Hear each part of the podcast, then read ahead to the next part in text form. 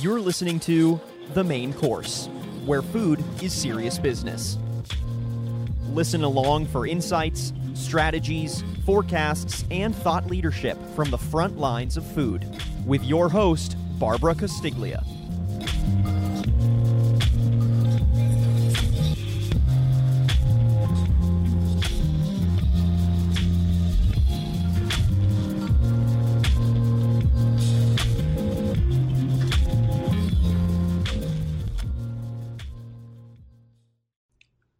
Welcome to the main course. I'm Barbara Castiglia of Modern Restaurant Management, and today we're going to talk about having your finger on the pulse of everything that's kind of going on now in the restaurant industry, um, particularly with uh, the digitization and um, and the kind of the future of restaurants and and how uh, we kind of fast forwarded on the future a little bit. The pandemic kind of fueled a lot. Um, but what's the future of restaurants really going to look uh, going to look like? Um, so with me are Meredith Sandland and Carl uh, Orsbourn, who are the authors of this really great book that I recommend called "Delivering the Digital Restaurant." Um, uh, welcome. Um, you know, first let's let's go into your backgrounds um, to get a little bit of your expertise about you know why you're writing this book. Yeah, sure. I'll start. I uh, spent the last decade or so in restaurants. I uh, was at Taco Bell, owned by Yum Brands, worked on the brand turnaround there, and then went over into real estate development, uh, where I built about a thousand Taco Bells, not not by myself, with a wonderful team. And about halfway through that journey, started to realize that the omni-channel disruption that was affecting retail was starting to affect restaurants. And I wished for a commissary where I could just deliver tacos out the door uh, and not have a restaurant, particularly in places like Manhattan where delivery had taken off very early and where rents were very expensive. And no such thing existed at the time. So when I met the guys at Kitchen United and saw what they were up to, I was very excited. I went over there, um, became employee number four uh, joined the concept to help create the business model and raise all the initial funds and all that fun stuff. And that is where my story intersects with Carl's. So I'll hand it off to him. Yeah, thank, thanks again for having us, Barbara. It's uh, great to be here. Um, my story actually is largely with the convenience retail world. I spent 18 years with BP, and uh, 15 of those 18 years were in the C-store space. Uh, and that culminated in me running the AMPM retail business, which is a thousand gas stations, C stores across the west coast of the US. And it was really through that that I saw just the change in landscape for how the US consumer was becoming increasingly, um, you know, confident about what they could actually choose to eat, and that their demands really were increasing in the sense of wanting to have healthier for you food and food that they could really have a greater level of transparency for. And it was really through that that I just saw the, the, the disruption starting to occur yeah, at least in the US. Um, certainly, I'd seen it in the UK before. But it was when I uh, had left BP and I was networking around, and a mutual friend of Meredith and ours introduced us. Um, I met this lady called Meredith, and Meredith had also left a huge business and had gone into a startup, which was something that I was keen to do as well. And I learned about this concept called a ghost kitchen and I had never heard of it before. Little did I know that I'd actually been running a network of a thousand ghost kitchens in many ways before that. But uh, in that sense, when Meredith asked me to come on board and run operations and customer success, it it really gave me a great insight not only into the world of a startup, but also into this incredible ecosystem of restaurants that are looking to change and move with the times. So, and even those that were looking to work in a ghost kitchen environment, which of course was pre-pandemic at this stage, a lot of them were actually still struggling to adapt to change. And we were driving back um, from Pasadena, and the Kitchen United headquarters, one day, and I, I said to Meredith, I said, look, it'd be really nice. It'd be really nice if we could just find a book and give that to each of our restaurant customers, just so they can understand why this is all happening and and to really understand some of the best practices that exist out there. And of course, a book did not exist, uh, and so it was for that reason why when we left Kitchen United and uh, we started to put together our plans for writing this book and it was really through that that we were able to speak to 100 or so different industry executives in both the restaurant world and the tech world and really come together and hopefully um, put together the account of why this change is actually a force for good for the industry, why it shouldn't be looked upon as a something that the technology companies are doing to to restaurants, but actually that the consumer ultimately is driving this change, as they have done in many other verticals. And so, yeah, that's that's our story, and uh, we've been enjoying this kind of ride ever since. And thanks again for having us. So, what was your writing process like? How did you guys decide? You know, this is this is what we're going to focus on, and this is how we're going to do it. Well, if I had my way, it would, it would have been a trilogy. Um, and so I'll tell you first, first of all, the editorial knife on uh, Meredith's side of the was very, very strong. So that helped. You know, it it was um, actually really fun and a great project for the pandemic. So we started writing before the pandemic. Um, and as you said, the pandemic in many ways accelerated a change that was already occurring. Um, little did we know how quickly things would accelerate. But, you know, I don't know if you remember the early days of the pandemic. It, we were all like sitting home, not allowed to go anywhere, couldn't talk to anyone, and everyone was suddenly on Zoom. So it was fantastic because we were able to um, develop a way of working together remotely. Um, we talk to each other every day. Um, and, you know, there were a couple different pieces to it.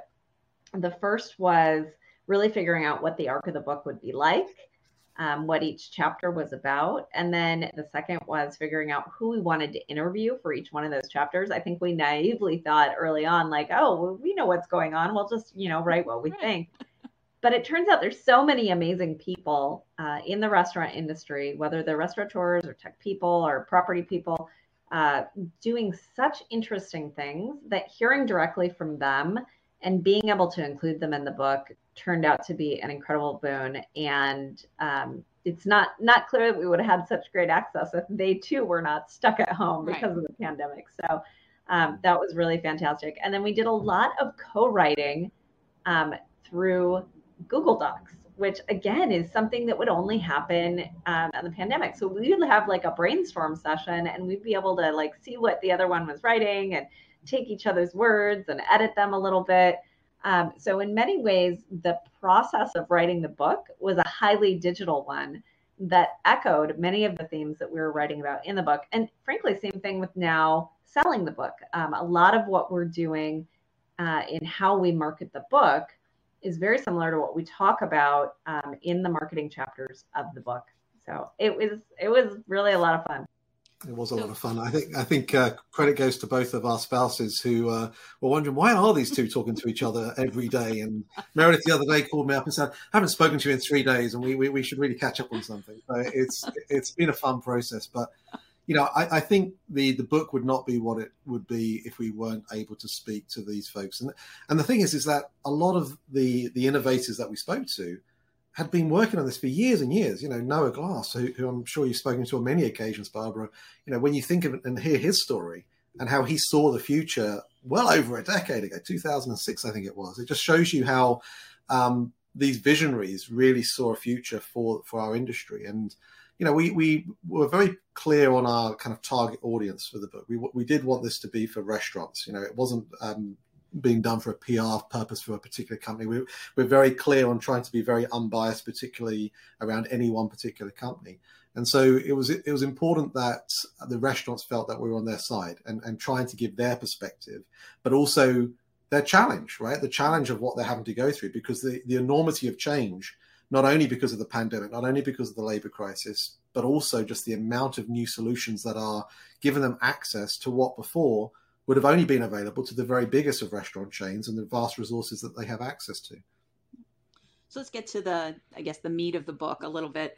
Um, can you define the digital disruption of the restaurant industry and, and kind of when it started and then, you know, how it was really propelled by the pandemic? On that question. One is what is the disruption that is happening? And then two, um, what exactly is a digital restaurant kind of in response to that disruption? Um, I'll answer the first part and then hand it off to Carl. I think the disruption that is occurring is primarily one of shifting from a on-premise anonymous customer mindset to an e-commerce mindset and everything that goes along with that the the primacy of data the ability to interact with your customers in a different way through digital formats uh, the ability to have one-to-one relationships with your customers and um, the ability to um, really be thinking about the lifetime value of each customer and how you acquire them and then remarket to them on an ongoing basis. Yes, and to the, the second part of the question about you know the digital restaurant, what exactly is that? The, the way I often answer that question, Barbara, is it's about being where your customer is uh, in the first instance, in, in, in the sense that you've got to be able to recognize now that there are so many different channels to be able to connect with your customer. And it's about being able to do that and to be able to do it in as frictionless a manner as possible. But I think we're also finding that a digital restaurant is not just about the consumer relationship with the, the restaurant, it's also about the way in which the restaurant exists in a wider digital ecosystem, from labor software to the ability for you to manage your inventory to everything associated with your back of house and optimizing your processes. All of these things come together in a digital ecosystem now that is something that just did not exist 10 years or so ago. And uh, the term we often use is the SaaSification of the industry. Um, and that's great because, as I mentioned, it gives this opportunity for restaurants to be able to get access to now what is considered affordable technology and solutions. The biggest challenge is figuring out what exactly you should use and how to select it as well, right? And, and I think that is a real challenge, and we see it regularly at the conferences that we attend and speak at. Is just that that deer in the headlights kind of picture of a restaurant owner going, "Well, where do I start? You know, where do I go from here?" Well, I think there's a lot of restaurants that, you know, jumped on the QR code bandwagon in the pandemic out of necessity and are now re- reassessing and they're saying, "Hey, this worked for me, but what's the next step? You know, what do I need to do to reach our guests?" Um, you know, one of the things that I took away from your book was the impact of the next generation restaurant owners who are kind of fueling this digital disruption. Um, and I remember speaking with someone a couple of years ago who had come up with a tech solution to do inventory. And the reason he did it was because he would sit with his father in the back of the restaurant, and his father was sitting there counting things. And he's like, Dad, there's a better way. I'm going to figure it out. And he did. He came up with some kind of solution. So, how are these, you know, maybe more millennial or other generational, how are they kind of fueling this digital disruption? We have heard that story from so many founders. It's incredible where they say, "Well, my my parents were franchisees of XYZ, or my um, dad had his own independent Italian restaurant." And uh, there are so many of these kids of restaurateurs who are like, gosh, the way that you're doing things probably made sense when you started, but now there's so many new tools and we can do it in a new way. Um, and that is a is a story that it, we've heard over and over and over again as we've gone through writing this book, um, which is pretty cool. And I think part of the thing that's different, um, certainly, is that you know as they are out in the world exposed to all of these things in other verticals, they see like, okay, this is how it's done in retail. When I'm a customer of retail, why couldn't you do it that way also in restaurants, right? So part of it is just seeing it. Part of it is that technology has fundamentally changed and uh, by that, I mean, we've gone through this huge cloud based SaaS revolution and technology that democratizes access to technology um, to a lot of different people. And I think, you know, you see that in your own life as your ability to access, you know, thousands and thousands of different apps on the App Store um, your ability to, you know, you want to get a better solution for calendaring, you can get Calendly. If you want to get better at writing emails, you can get Grammarly. Like there's all of these things out there that you can just pay a monthly fee um, and get access to, which was not true before the cloud revolution occurred. And so you have these kids, um, maybe millennials, maybe Gen Y, I don't know, these really young people who are exposed in different parts of their lives to different way of interacting as a consumer and then you combine that with their knowledge of these new cloud based technologies, and bam, they put that together with their sort of underlying um, understanding of the restaurant industry because they've grown up in it. And all of a sudden, you get these really neat solutions. Um, and I think those uh, parents in the restaurant industry who have kids this age, they're super lucky because those kids can help them see um, some of the things that might not be as obvious to them um, for those of us who are, you know, are. Talk for yourself. Um, the, uh, the, the way I would frame something about which is really important to us about what, why why the book uh, is written in the way that it is is about trying to drive the mindset shift of those that are perhaps trying to figure this out or are resistant to change in some way. And so I'm, I'm cognizant of calling next gen restaurant owners a particular phrase because in many ways some of these folks are not next gen restaurant owners. They have just had a more willing um, mindset to be able to accept some of these changes and see that they need to move on with the times in this regard. And then you know as meredith just explained there are these folks that have come from a restaurant background that have then ch- taken their careers in a technology direction to be able to then come back to the industry and say look we, we can help. But i think uh, those that aren't um, aren't being held back by the way things just are, and are just saying, look, if we were to rewrite the script here, how would we do this? They're the ones that are embracing the change the best. So, how tech savvy does the average restaurant owner need to be right now? Well, I think um, I think from a tech savviness standpoint, it really depends on where their starting point is. Um, ultimately, it's about doing change and taking change on at the pace that you can actually take it on and recognize you don't have to be there overnight.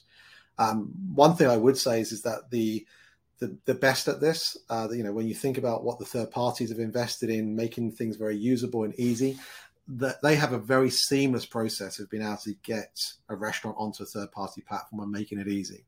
The challenge is this though. The challenge is understanding what are the basics of being able to optimize your presence in a third party and then what are the what are the steps you need to take to be able to build a first party interface so that your access to consumers becomes a bit more direct so you can start to get access to consumer data and then once you've got access to consumer data, how do you actually think about technology from the standpoint of having a database to then understand who those customers are, to start segmenting them and, and therefore remarket to them and be able to communicate to them to drive basket, to drive frequency? All of that is a bit of a digital maturity curve, if you will. Um, and when you hear it all in my 30 second description, it can sound very, very challenging. But it's about just taking each bit at a time and recognizing you know perfect and optimize yourself on each stage. And then from that utilize the customer success teams that again a lot of these sure. technology companies have in place to really you know hold your hand on that journey. Back of house uh, technologies as well. Uh, you don't have to put them all in at once. You don't have to make the best possible choice of an all-in-one solution that will solve all your problems. You can look at where your pain points are and say, you know, what's the best solution to solve that particular pain point? Start there and then migrate as you learn more, right? So if you know that you have a really big pain point, which many restaurants do right now, in the supply chain inventory and food cost area uh, where it's difficult to you know procure the right things not have a lot of waste and price things correctly because there's so much change going on right now then maybe the best place to start is really understanding how your recipes relate to your ingredients. There's great technology out there for that. And how those then ingredients relate to costs and supply chain. There's great technology out there for that. Um, and really focusing there.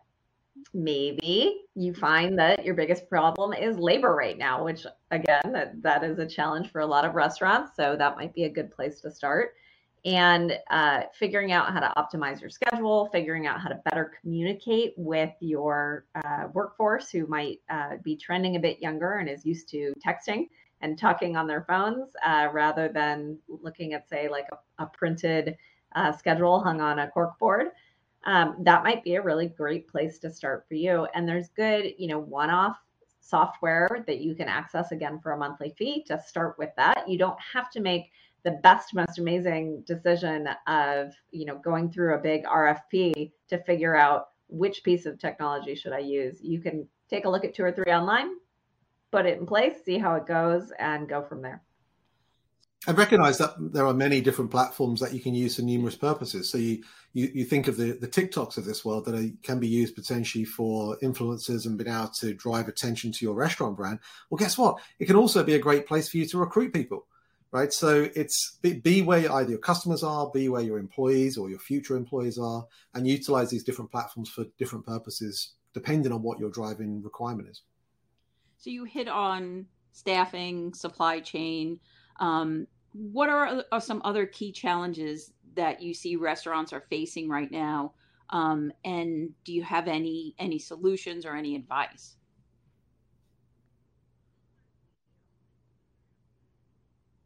Platforms. Um, and I think particularly over the last two years, as they've grown tremendously as consumers maybe haven't felt comfortable coming into a dine-in setting or even as restaurants have been actually closed down by the local municipalities um, there is a dependence on these third party channels to get access to consumers but there's also a love hate relationship between the restaurants and the third parties right and I think um, some of them do better than others in responding to that feeling and helping to gain the trust of the restaurants, right? I think DoorDash in particular has done a really good job of saying, you know what, your channel, our channel, we don't care, we'll still be your back end, um, which I think shows that they're trying to support the restaurants and succeeding. That's great.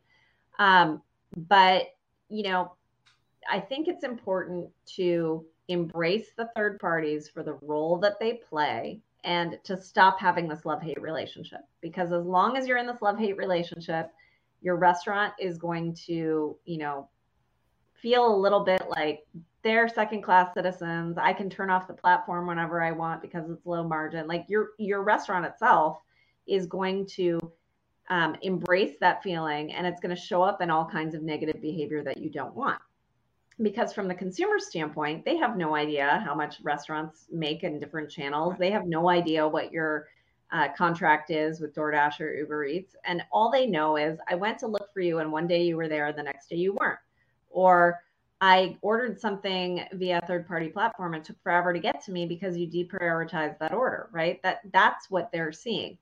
And so thinking through and saying, okay, the third parties are an important part of our um, portfolio here. They are a channel that, number one, brings us new customers who are um, looking for food and they're in an active purchase decision making cycle. And so that is the right place to grab them. Super important. Number two, there's certain segments of consumers who are going to use third party. They're never going to use first party. That's just not not how they shop. And if you want access to those consumers, you need to be where they are. And then number three, knowing that if you acquire a new customer on the third party, you have the opportunity to bring them to the first party. Um, these are all reasons why you can't just treat it as a second class channel and hope that somehow it turns out right. You got to treat it as importantly as that guest walking in your front door, um, but then figure out how to use it appropriately for each different consumer segment.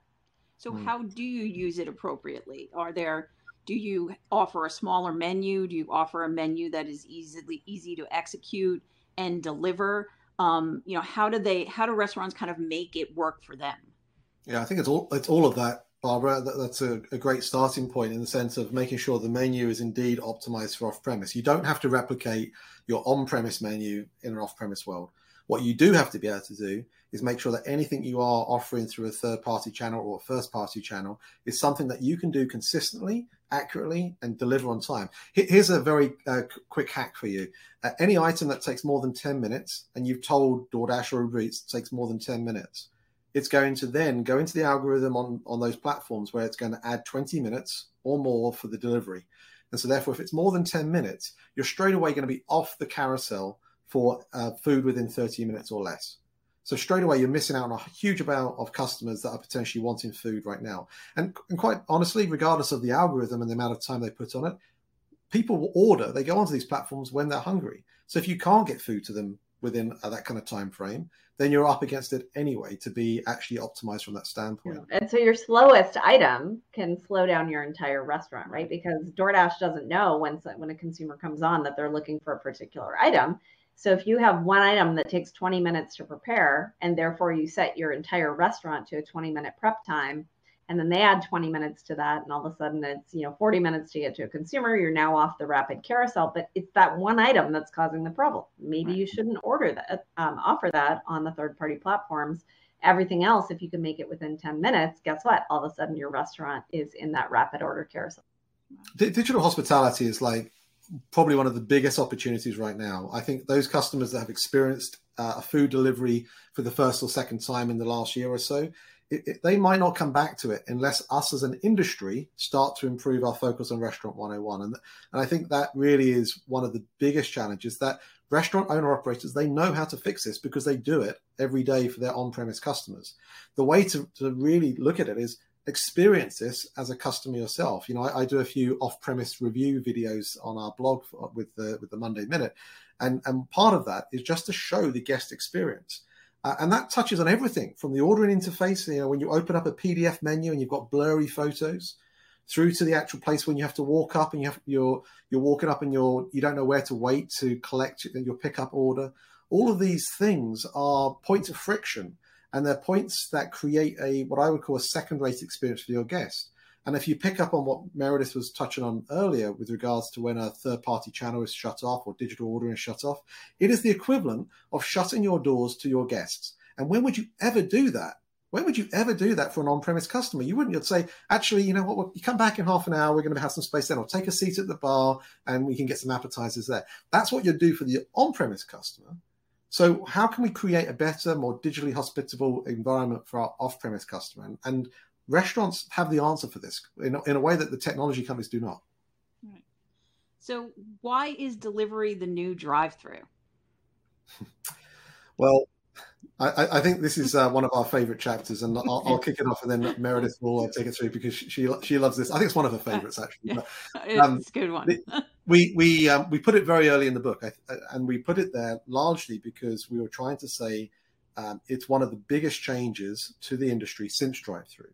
But also, when you look at the story of drive-through and the way in which it was adopted and integrated into the restaurant business model in the US, what 50, 60 years or so ago, a it took a long time and B, it wasn't particularly successful when it was treated as a latch onto the side of the business. And that is where we are today. Delivery, in many ways, um, perhaps with the exception of the, the kind of primary of the pandemic, has been treated as this kind of add on to the business. You know, we're kind of begrudging the idea of it. And it's it's not only therefore uneconomic, but it also creates operational headaches to actually incorporate it.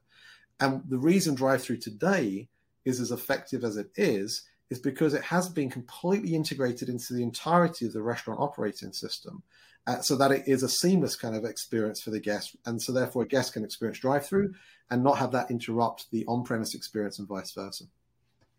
That's exactly right. There's a consumer, operational, and economic piece here. Um, Carl, I think, just took us very well through the operational piece. The consumer piece is if going through a drive through is convenient, which it is, and that's why it's taken off. And Americans love convenience. What's more convenient than going through a drive-through?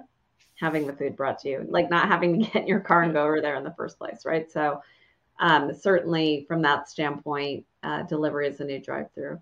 And then from an economic standpoint, I think you know, again, going back to that love hate relationship, many of us are in this place where like begrudgingly serving off premise, even through our first party channels, where we're like, eh, I'm really a dine in restaurant. And what I care about is that. And I don't really love this other thing. And um, often, regardless of which channel the customer came through, they get a, you know, second class sort of situation and how they're treated.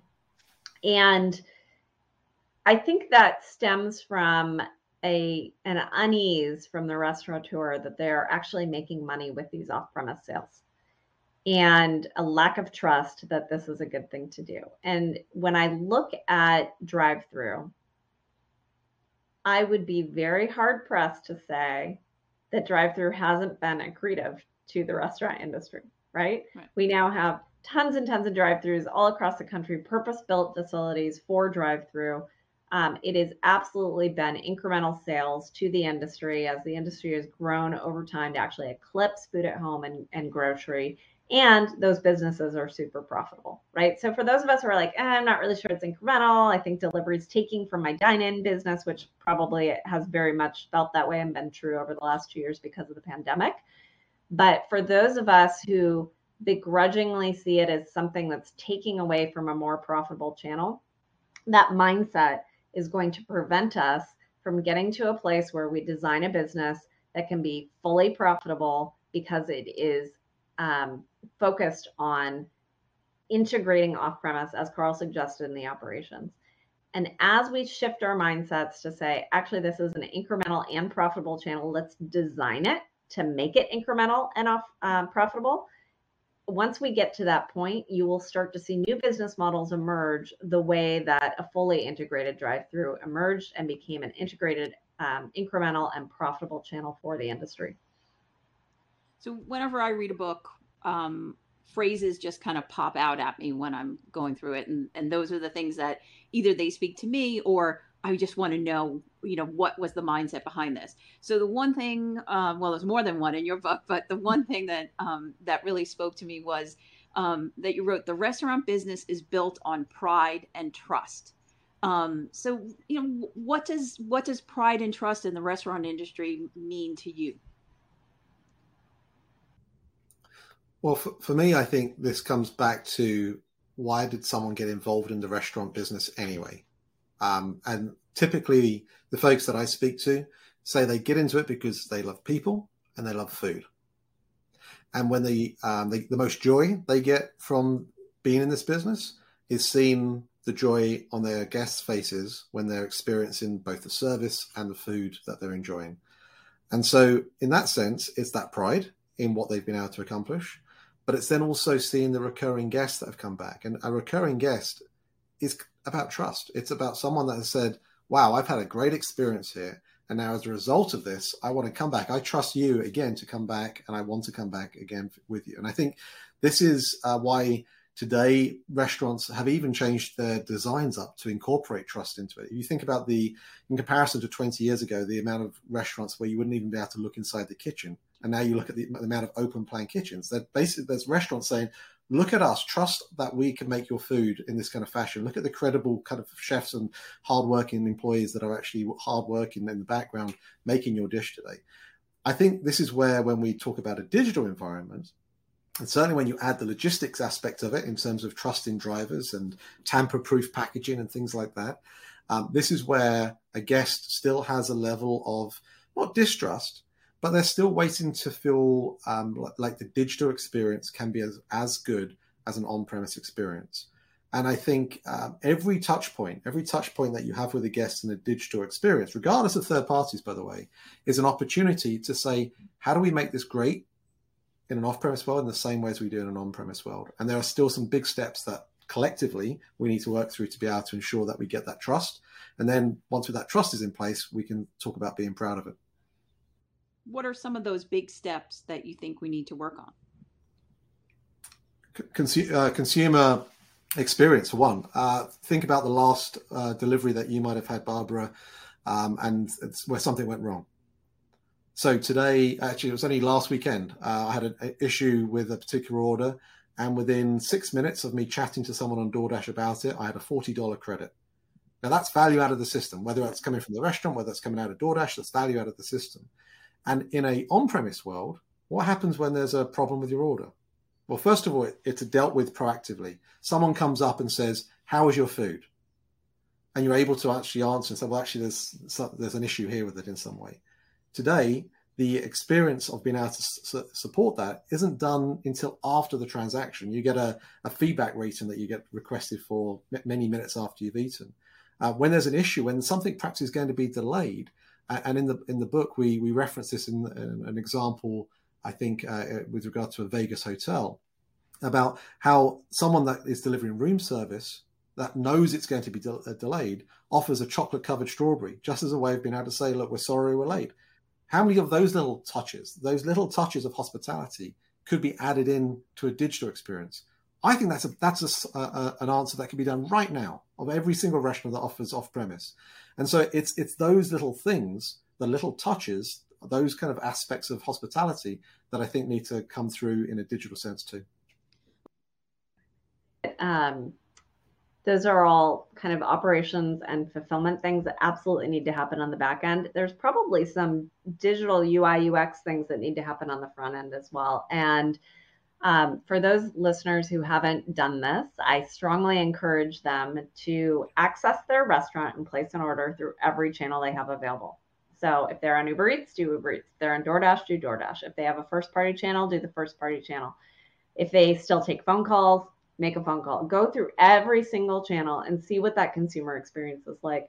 Because typically, what you'll find, and if you find this, um, good news, you have great opportunity typically what you'll find is that the first party process is somehow clunky and not as good as the third party process from a digital ordering interface. And so there's an opportunity to make that easy, to make it more frictionless, and therefore to make consumers more likely to use it. Um, and then if you couple that with doing some of the things Carl's talking about on the fulfillment logistics backend, um, you make a seamless consumer journey that is so good that consumers are impressed by it, right? And they want to come back. They want to use your first party channel because it's fantastic. Yeah, count the clicks. That's that's a phrase I often use, Barbara. Count the clicks between your third party platform and your first party platform. And then, you know, if you want to see the best in class, go to Amazon and count the amount of clicks it takes to be able to buy something. That that's that they're setting the standard in so many ways, and that's a great way of you being able to say, okay, what can I do to make this easier? We've talked a lot about the guest experience and um, you know and what guests want, but you know what what do guests want now? Um, I know you talk a lot in the book about the uh, the importance of personalization. Um, so how how it how do restaurateurs best meet the guest now for what their needs are? You know, and we're still during the pandemic at this point. Um, you know, how do they how do they address all of those needs that they're hearing from their from their guests? is absolutely huge. Um, and certainly the the younger you go in generations, the more they demand personalization and expect it. And a lot of that is coming from their experiences in other verticals where um, you know my facebook is different from your facebook right? At the at the most basic level like we just expect that we're going to have a personalized experience because of what happens to us elsewhere. And then when we get to restaurants we carry those expectations with us as consumers. Now in the case of personalization, I think there is a clear tension here between what we as restaurant people want to offer and what the consumer is starting to demand, in the sense that many of us are in this industry because we love food, because we are trained chefs, because we think that we put something together in the right way, and that's how we want the consumer to experience it. And when a consumer says, actually, no, for me, no lemon, we have a little bit of a reaction to that where we go, but lemon is critical to this dish. It will be awful without the lemon, right? Um, and so figuring out how to incorporate personalization um, in a way that doesn't feel like it is at odds with your menu design, I think is in part a change of mindset um, and in part uh, a change of process. And by what I mean there is if you have this mindset that says, no, but I designed these dishes dishes on purpose this way, um, let's say someone is allergic to one of the ingredients and they want to ask for it not to be there. Well, if you have a mindset that says it should be the way that I want it to be, um, you know, this dish has tomatoes and and why would anyone say no tomatoes? If if you therefore have that mindset, you're more likely to have a write-in text box on your online ordering where someone writes no tomatoes. And the odds that an online text box where someone free writes however they write notes because most people are going to write something crazy like i am allergic and please don't do this and do this instead some long essay that once it gets to your kitchen line maybe gets truncated or maybe gets misunderstood like it's just terrible right? But if instead you have the mindset of you know what? People do like customization and some people really you know don't want gluten. Some people really can't have tomatoes whatever it is um, and giving the, them the ability to easily say, um, click that off and say, no, no, no, no, or add extra of this instead in a much more checkmark based way makes it much more likely that once it gets to the kitchen, it's easily understood. Therefore, you're not going to have rework and waste. Um, and you're not going to upset a consumer who thought that they asked for something a certain way and, and received it a different way. Yeah, I love that. I, I think there's uh, there's an angle here as well around again using that proxy that we were discussing earlier between what's an on-premise personalization experience. And you think of your favorite restaurant barbara where you are and when when you go out to it. You know i love it because when i go to my favorite restaurant they recognize myself my wife they perhaps remember that this is our favorite bottle of wine or what we ordered last time. That comes when you get the very best service and that isn't something you're going to get consistently across every restaurant experience I think the power of today's digitization uh, is going to enable every customer to have that level of recognition being applied to them every single time.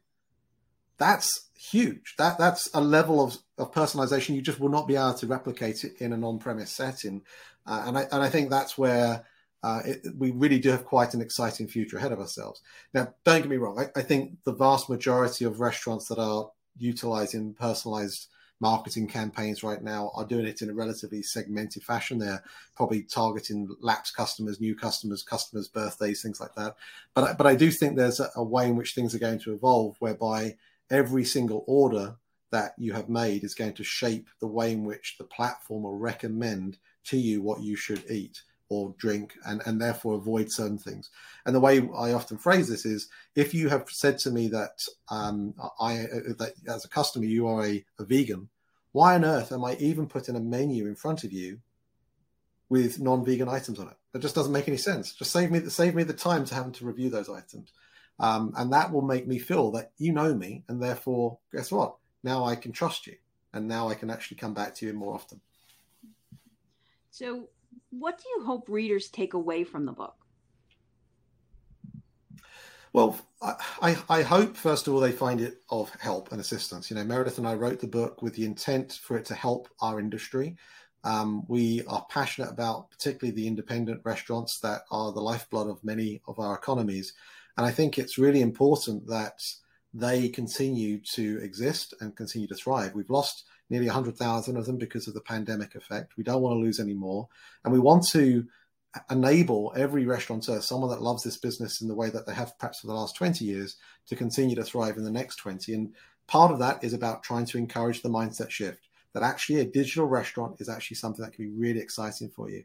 And you can make it happen because there is the support out there that will help you get there.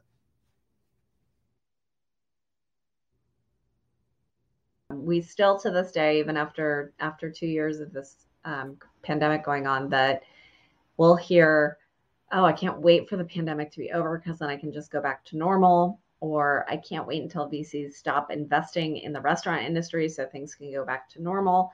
And i think one of the big takeaways of the book is that this stuff is not happening to the restaurant industry uh, the restaurant industry is shifting, changing. These changes are unavoidable because the consumer is changing, consumer expectations are changing, the technologies available are changing. And as all of that happens, uh, if you don't embrace it and say, wow, how can I take advantage of this? Because you can, and there's a lot of upside to it.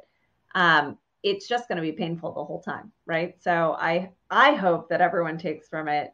These are real changes, and I need to do this. You know, it can be hard when you're you know a restaurant and as you said you're very busy you're going from thing to thing you're trying to solve problems and you see an article pop up here or there you know a friend sends you something and it, it's an article about robots or it's an article about um, using tiktok to market to people or something that you just you don't do in your restaurant it can feel very overwhelming of like should, should i even pay attention to this? Maybe i shouldn't right? And so i think what we've tried to do here is collect all of the bits and pieces to say why it's happening, what kinds of things are happening, um, put them together in a narrative that is um, feels a little bit less chaotic, maybe, mm-hmm. um, so that people can uh, embrace the change and figure out how to take advantage of it.